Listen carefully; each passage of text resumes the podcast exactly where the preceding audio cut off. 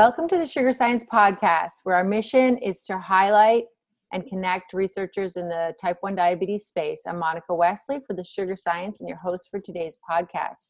Today, I have the pleasure of speaking with Dr. Senta Georgia, and she has um, done some and contributed some great research uh, recently, which we're going to talk about today. Currently, she is uh, at Children's Hospital LA, where she's a principal investigator in the Center for Endocrinology, Diabetes, and Medicine.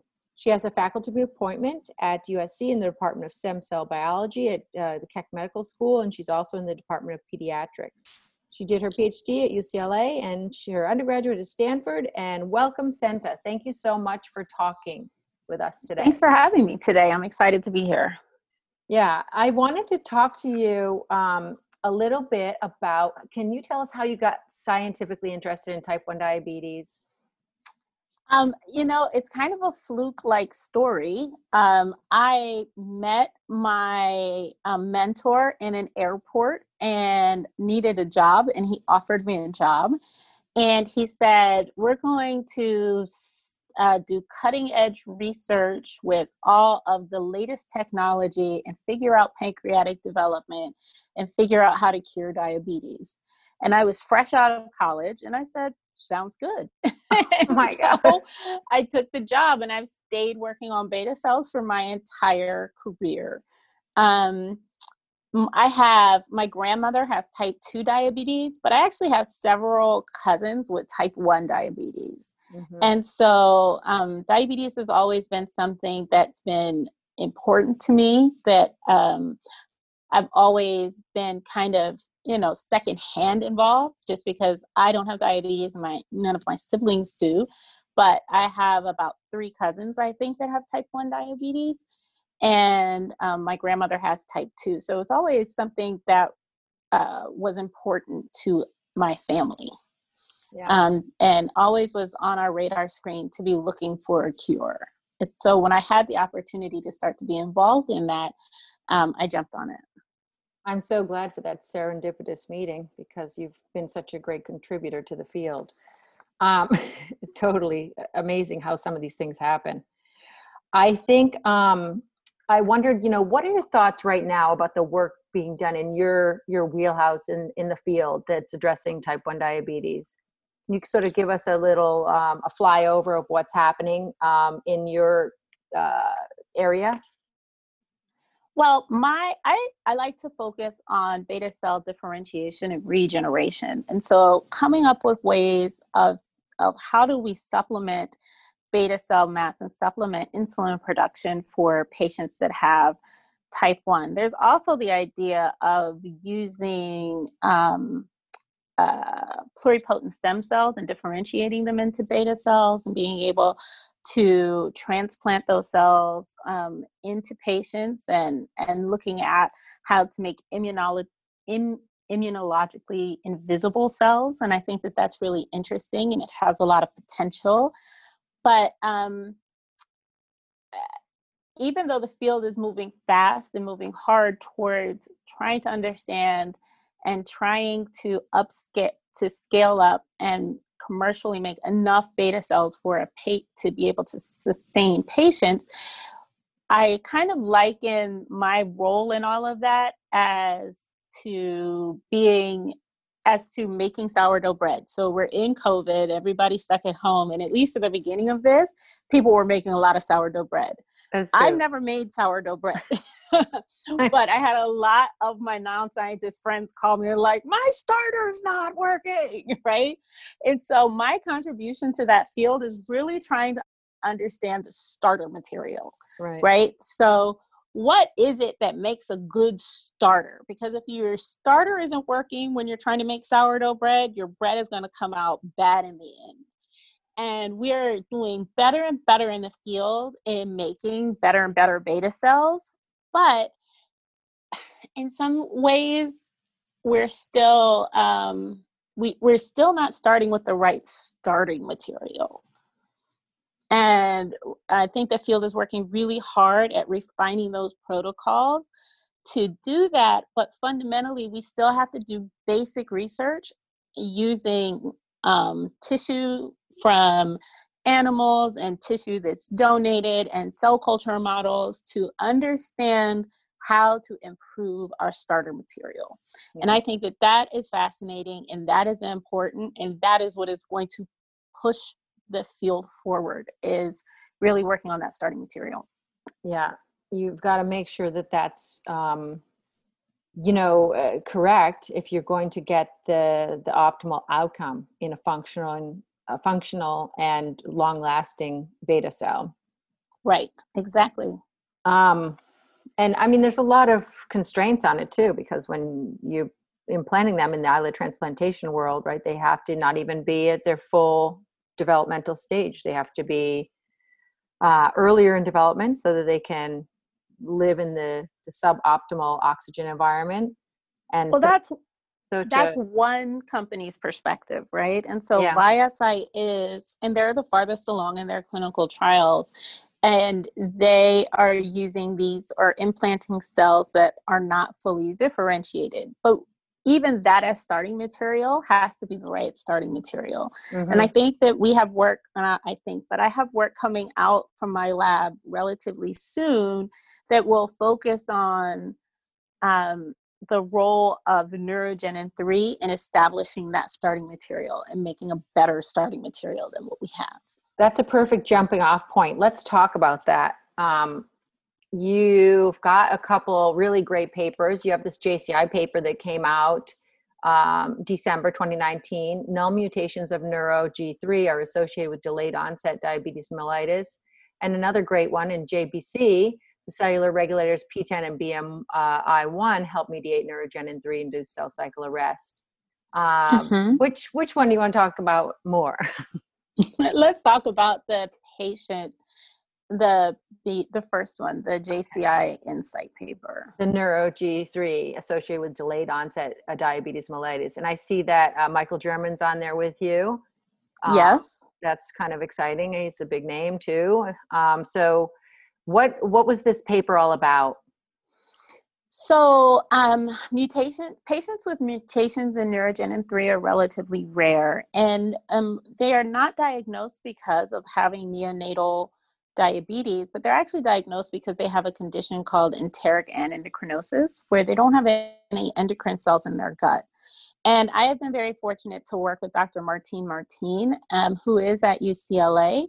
And he is the person who first characterized the clinical um, phenotype of having enteric anendocrinosis in a New England Journal of Medicine paper back in 2006.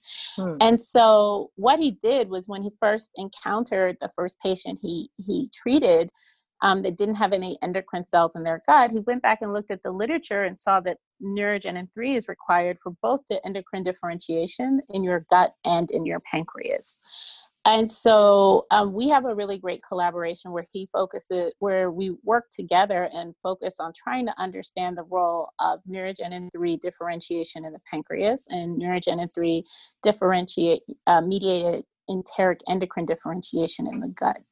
Um, so this paper focuses on the mutations of two specific patients one of which is here at children's hospital um, and um, we see regularly. And these patients have mutations that have not been described in the literature before. And so the patient that we have here at Children's Hospital, instead of having an amino acid substitution in his protein and that amino acid substitution just decreasing the activity of the protein, he actually has um, a biallelic um, uh, nuclear um, nucleic acid deletion. And so his mutation creates a premature stop codon and truncates the protein.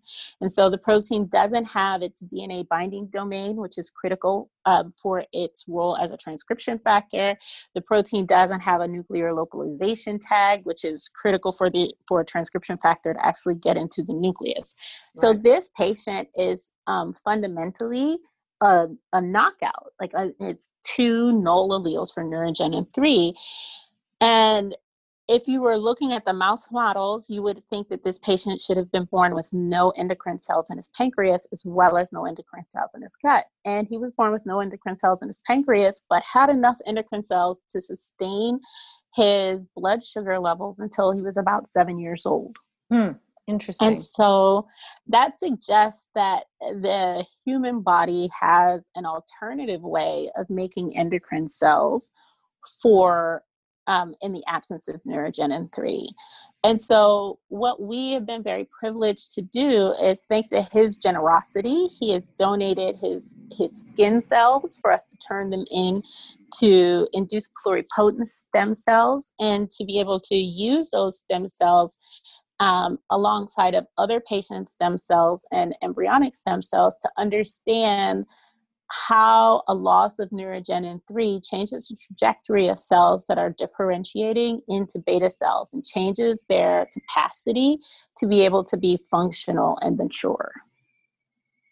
Okay. Um, wow. What a, again, some, uh, a serendipitous situation um, because I, I would assume that this type of patient is pretty rare.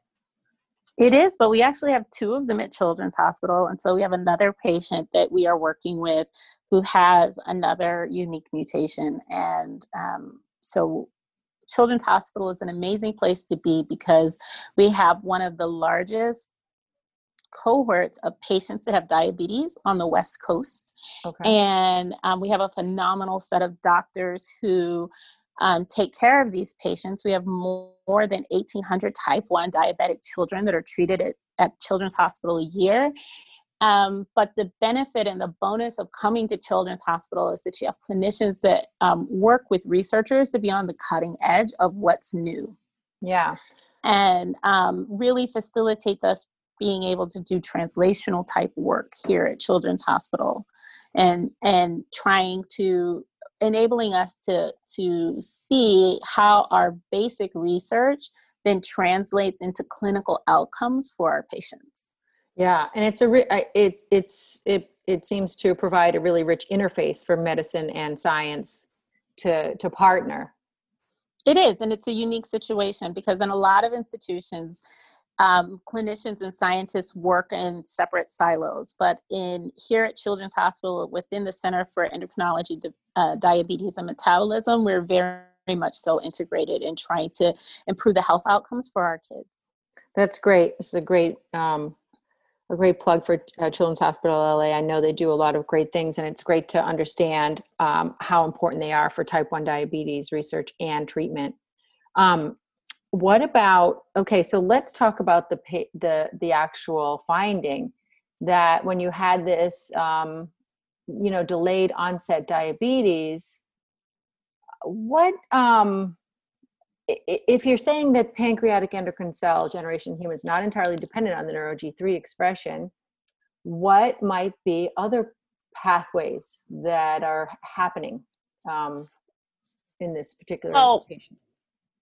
Like fundamentally that's the question mm-hmm. right mm-hmm. and that's what we're trying to answer and so what that tells us is that if neurogenin 3 is required the presence of neurogenin 3 is required in our cell culture models for these cells to be able to differentiate and so in our in in our protocols to differentiate pluripotent stem cells into endocrine cells uh, or beta cells as our endpoint if we know that neurogenin 3 is required in that process, but it's not required in vivo in our patients, then what is what we're trying to figure out is how are these patients making these endocrine cells? We actually yeah. don't know.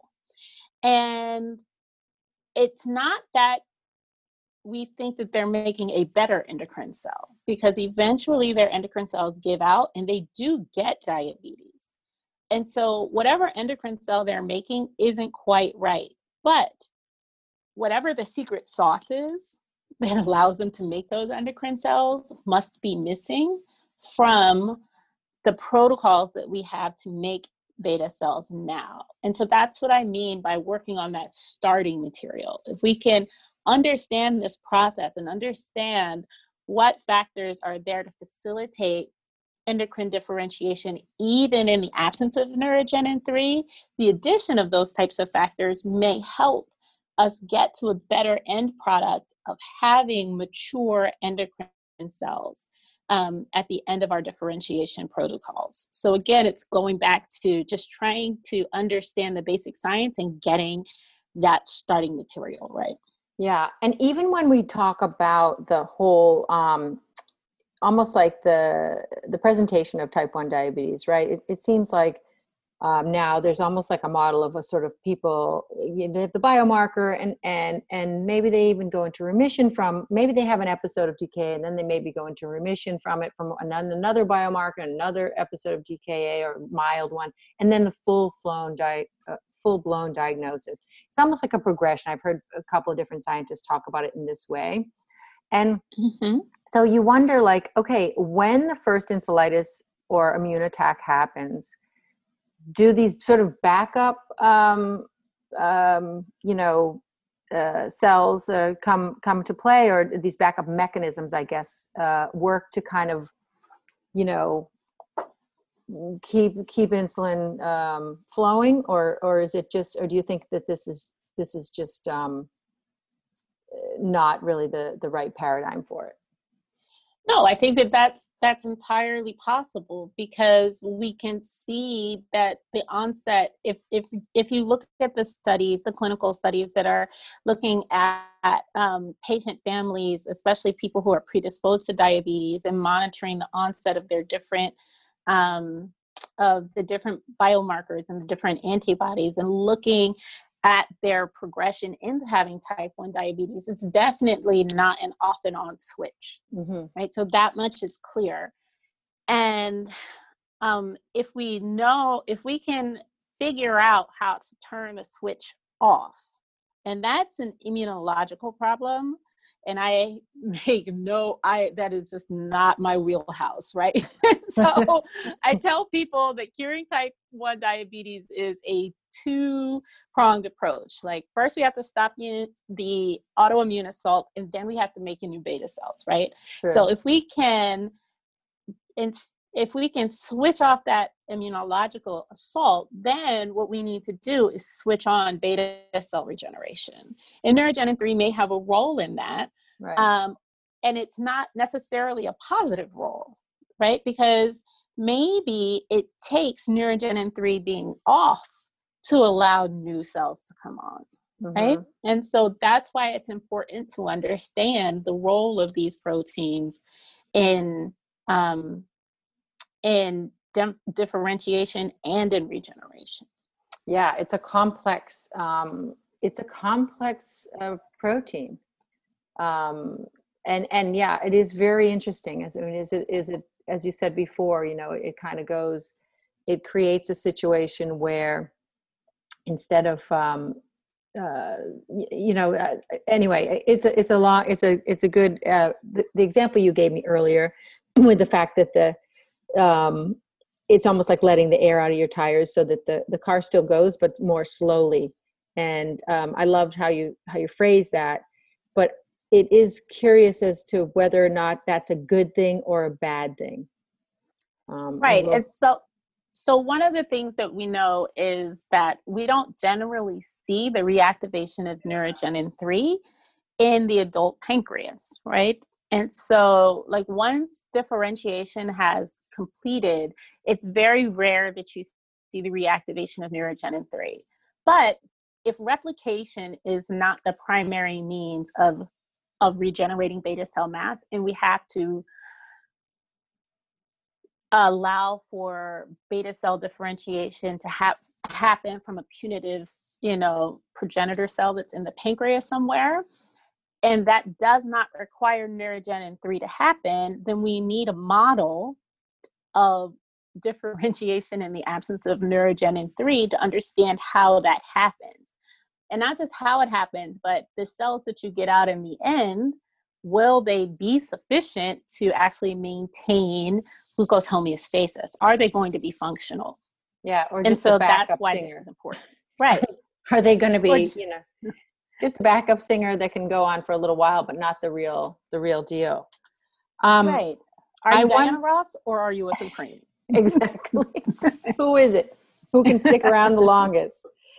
I wanted um, I wanted to ask you. So so what is going on now so what's your next steps in the laboratory what are you working on uh, following um, this fantastic paper so um, we have another paper that is under review now that really goes into more depth about that particular patient's mutation and how it manifests not just in differentiation of endocrine cells but in differentiation of the whole pancreas mm. and what we find is that patients that have that or the patient that has this particular mutation in neurogenin 3 actually has um, agenesis of the pancreas okay. so more like um, a person who basically his entire pancreas didn't differentiate, not just his endocrine cells.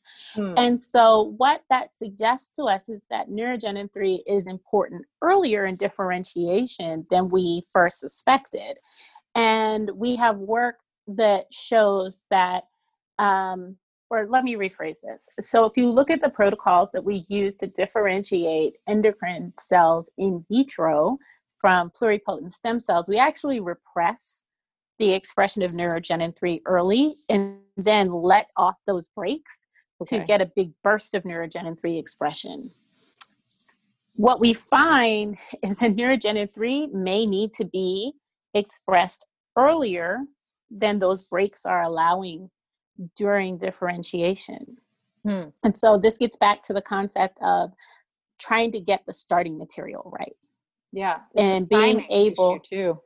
Mm-hmm, and being able to use these cells to get the timing right. And so um, the idea or being able to present the the clinical data and actually measure the patient's pancreas and measure his exocrine function and show how long that that has been an issue for the patient and even by replacing his exocrine enzymes improving his um, absor- dietary absorption and allowing him to actually put on weight and grow more efficiently, even though he doesn't have um, endocrine cells in his intestine, is a testament to the fact that this is actually important and has been hindering this patient clinically. And so, even though it's one patient, we think that we've made some important insights. One, into the role of neurogenin 3 during differentiation of your whole pancreas, not just your beta cells. And two, provided a window of, of um,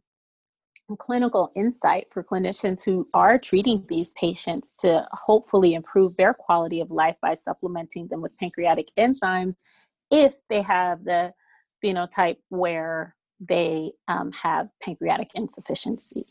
So that is like under review and being revised, and we're working on that. So hopefully that's going to come out soon.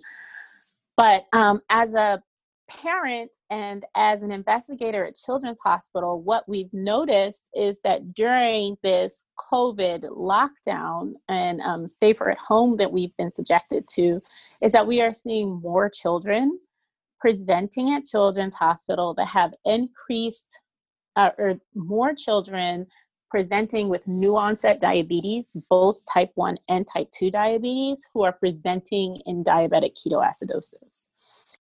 And we have um, gotten that data together, and that is also um, being prepared in a manuscript for submission and review. But we've seen a doubling in the number of kids who are presenting with new onset type 1 diabetes in DKA. And we actually see like a fivefold increase in the number of children who are presenting with type 2 new onset in DKA. And so, uh, sorry, are, are, are these um, kids also presenting with the classic biomarkers, or because uh, there was something I read recently that that um, noted that it's not a classic presentation? But is that well? True? The presentation differences so the ones who are presenting with type 1 are presenting with at least some of the antibodies that's why they're being called type 1s instead of type 2s but the diabetic ketoacidosis is definitely more severe than you would expect and their um, their A1C levels are lower than you would expect for someone in DKA. Um, that had long-standing diabetes and that's why we don't think it's a delay of care it actually suggests that these patients may have had a rapid loss of beta cells or beta cell function that may um, have preceded their presentation in DKA. And so, because of this observation, um, I applied for a grant and was awarded a grant from the American Diabetes Association to investigate the the effects of COVID-19 infections on beta cells directly. And so that work is ongoing, and um, there's a lot of buzz in the field of people just trying to understand if COVID 19 has some sort of negative, direct negative effects on um, beta cell function or if it's a secondary effect on beta cell function. And our work is pointing to the idea that it is a primary effect on beta cells. Are, are you able to elaborate on what that primary effect might look like or, or, or be? Is it still so? Um, it, well, it's not even impressed yet. We're still working on it, but our preliminary findings suggest that uh, first of all, we are not using human samples for this. We're actually using non-human primate samples to understand this. Okay. And so there's been a lot of um, work and companies who are going into developing a vaccine. And before you can develop that vaccine, you have to test it on primates. Um, before you can test it on people, yeah. before you can go into clinical t- trials. And so, in the effort to be efficient and to respect the donation of these animals' um, lives to us understanding this disease, um, there's a company who has been running these vaccine trials, and they have been gracious enough to send us the pancreas of those animals. And so we're not increasing the number of animals that are being used, but we're trying to use these animals more efficiently. And um, it also allows for us to have um, complete blood chemistries and know how infected these animals were. They have CT scans that we can measure to look at their pancreas all during this in, during the course of infection. And um, some of them even have the vaccine. And so we're going to be able to understand if the vaccine is not just helping prevent the infection in the lungs but also may be preventing the sec- primary effects that we're seeing in the beta cells. And so from our our um, animal models that we're using to investigate um, the effects of COVID infection on beta cell function. What we're seeing is a change in cellularity of the islets and so we see a degranulation of the beta cells, suggesting that the beta cells are stressed during the infection. And then when we look at a later time point post infection, we see that the beta cells do not look as granulated or stressed, but we see an increase in the number of alpha cells, which hmm. may be a precursor to beta cell regeneration. We're not sure. Um, and we also see that there's a marked change in the metabolism of the beta cells. Okay. And so it is really important for beta cells, healthy beta cells use oxidative phosphorylation for their metabolism. And the um, the uh, proton gradients that are um, uh, being made during oxidative metabolism then go on to increase calcium in the beta cell, and that calcium then effectuates insulin secretion. Yep. But when beta cells are sick and stressed, they move towards a more glycolytic type of cellular metabolism, and then that decreases their capacity to secrete insulin. And so we know using um, fluorescence lifetime imaging that we're seeing a shift in the metabolism of beta cells to something that's more glycolytic. And one of the hypotheses is, is that once that shift happens, they never recover and get back. And so we are looking, we're in the process of acquiring more samples that are post infection, um, like two and three months post infection, to see if the capacity to secrete insulin or to see if the metabolism has recovered in these beta cells of, of these animals that are infected with COVID. Yeah. Yes. So whether or not they can switch back to the proper uh, metabolic state.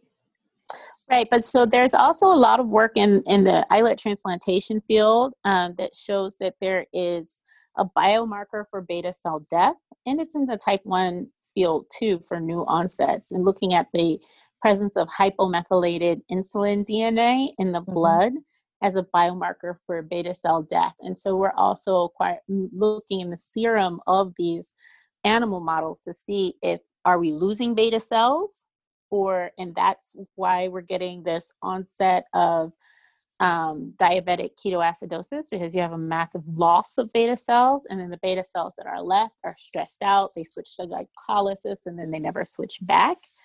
Um, or is it just a functional defect and we don't see that loss of beta cells? For people who are interested in type or let me rephrase that. There's also the prevalence or the not prevalence but the this MIS-C disease that we see in kids who have recovered from covid which is basically a flare up of their immune system. And so we don't have a model of MIS-C in our animal models of covid but we are looking at the serum of MIS-C patients that we have here at children's hospital to see if MIS-C is actually driving beta cell death and um, creating um, a type 1 like phenotype. Is this related to the Kawasaki disease that's been sort of uh, thrown around kids yes. with um, uh, the COVID? Yes. Okay. So the MIS-C is the Kawasaki's like disease with kids with COVID. Okay. And then, so this is just fascinating. Um, I guess you know, silver lining is that maybe some um, some data and some science will be we learn from uh, regarding beta cells and their um, demise in type one uh, from this COVID pandemic. I mean, it's it's it's so difficult um, for everyone, but but hopefully maybe some um, some of the basic science uh, can be can be learned. We hope so especially because we see this this increase in kids that are in new onset like it it may be we're trying to understand if covid is driving those that new onset. So just with our kids here at children's hospital we've seen an inc- a doubling of the number of type 1 new onset kids in dka but if you look at some of the other um, international databases, um, there is a 25%, I believe the number is 25% uptick in the number of patients presenting in type 1 right now. And of those new patients, half of them are positive for the serology, for the antibodies for COVID 19. I think it's 40%. Yeah. So um, there does seem to be a connection and so, if we can understand that connection and how COVID may be driving new onset type 1 diabetes, then we might be able to make some fundamental insights into the early stages of type 1 diabetes too. And when the kids, uh, there's no, there's really, I mean, I don't know if you can comment on this yet, but have there been any cases of um, the kids who have the type 1 diabetes um, as a result of potentially of COVID? The, is there any you know coming out of it or th- are there any that recover that uh too early to say. get better? Now yeah i think it is too early. I guess um one last thing is co- um, beta cells have ace2 receptors right? Um, like uh, other cells in the body like lung cells that are being affected so drastically by the covid disease. Is there any um, speculation on how that might be um, figuring into this whole um, you know disease state or you know impact of covid? So i would just like to point out that there's a controversy in the field right now about um, human beta cells having the um, ace2 receptor.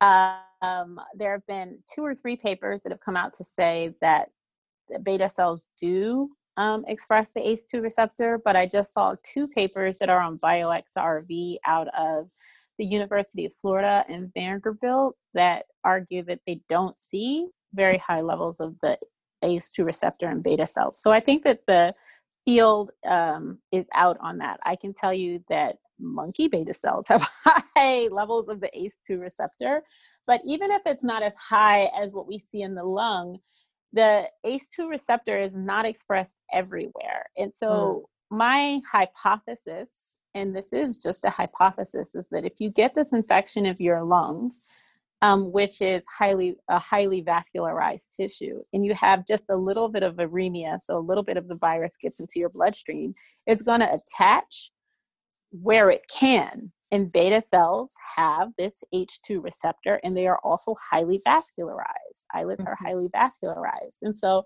it makes sense if that is the case that beta cells would kind of be a sink to soak up some of that viral infection yeah. that may be getting into the blood in very low levels from your lungs. Right. That's an interesting, yeah, that's a great um, uh, perspective. And we'll have to, you know, see as, uh, as everyone sort of uh, decides whether or not the the ACE2 receptors are on the beta cells and whether that's important and whether or not, you know, I mean, as you said, you may not need that much.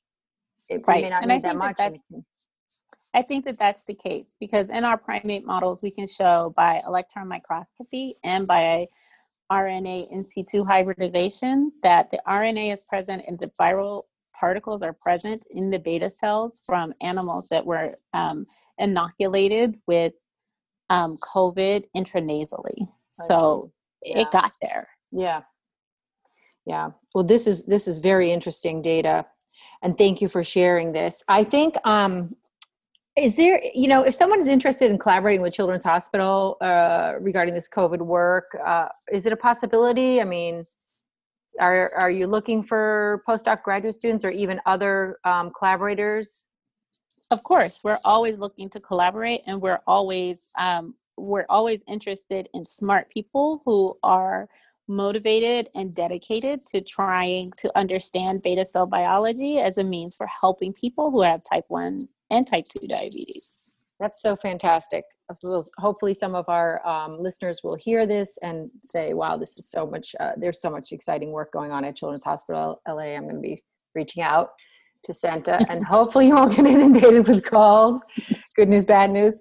Um, thank you. I mean, I just this has been amazing. I wanted to say, is there anything else you'd like to share with um, our audience, or maybe even young researchers that are dealing with the current pandemic uh, constraints? Um, I have to say for young researchers that you have the possibility to um, do amazing things right now. Like the field, even though that we're limited with our time in the lab, the field is still moving forward and um, it's hard to do it might be harder to do the type of work that you were originally interested in but it's not impossible and um, as a person who's actually been in the field for almost 20 years which I I shouldn't like blow my mind that I've been doing this that long because of how old I am, but it does. Like um, this too shall pass, right? And so um, use this time to acquire new skills, to take the time that we don't often get in science these days, and I do think that people used to have, which is to just sit down and think. oh my gosh, this is wisdom just totally. sit down and think totally. because you aren't you don't have the pre- you you do have the pressure to be in the lab but there's at least in our situation at our institution you can't be in the lab all the time and so you have the opportunity to read and think deeply and listen to lectures. There are so many lectures online right now that you didn't have access to before or you didn't have the time to watch. And and that's how you're going to become a thought leader. You can actually become a thought leader if you take the time to think and not just what's happening in the literature now, but go back to look at papers from before and classic papers to really just take the time to do a deep dive. And you will be amazed at how inspirational that can be and how informative it can be in plotting the the experiments that you want to do next. Yeah, I really agree with that. I think that when you um, go back through the literature and even um, take a look at some of the past work that's been done with a fresh eye uh, from where you are now in your in your research, as well as where we are now, technological, technologically uh, wise, and um, what you know now going back and revisiting what's been done in the past can give in new insights exactly as you're saying. Yeah definitely and so that's what i would tell people um, students like don't panic this too shall pass but what can you do in the meantime to prepare for what you want to do next as soon as it's done yeah. and the best thing to do right now is to acquire new skills and to take the time to actually think about what you're doing and what you want to do next. That is absolutely the best advice I've heard. Um, and thank you so much for for giving your time um, and and giving your wisdom. And we so appreciate hearing from you. And continue. Um, we'll be watching what you're doing and and really uh, interested to see what comes out of your lab, uh, your collaborators' labs, and um, Children's Hospital LA such an important place for uh, learning more about type 1 diabetes and the impact of the of the COVID virus on it as well. So thank you again. Well, thank you for having me. It's been a pleasure. You are a great host, and this seems like it is a great podcast. So I look forward to listening in the future. Thank you.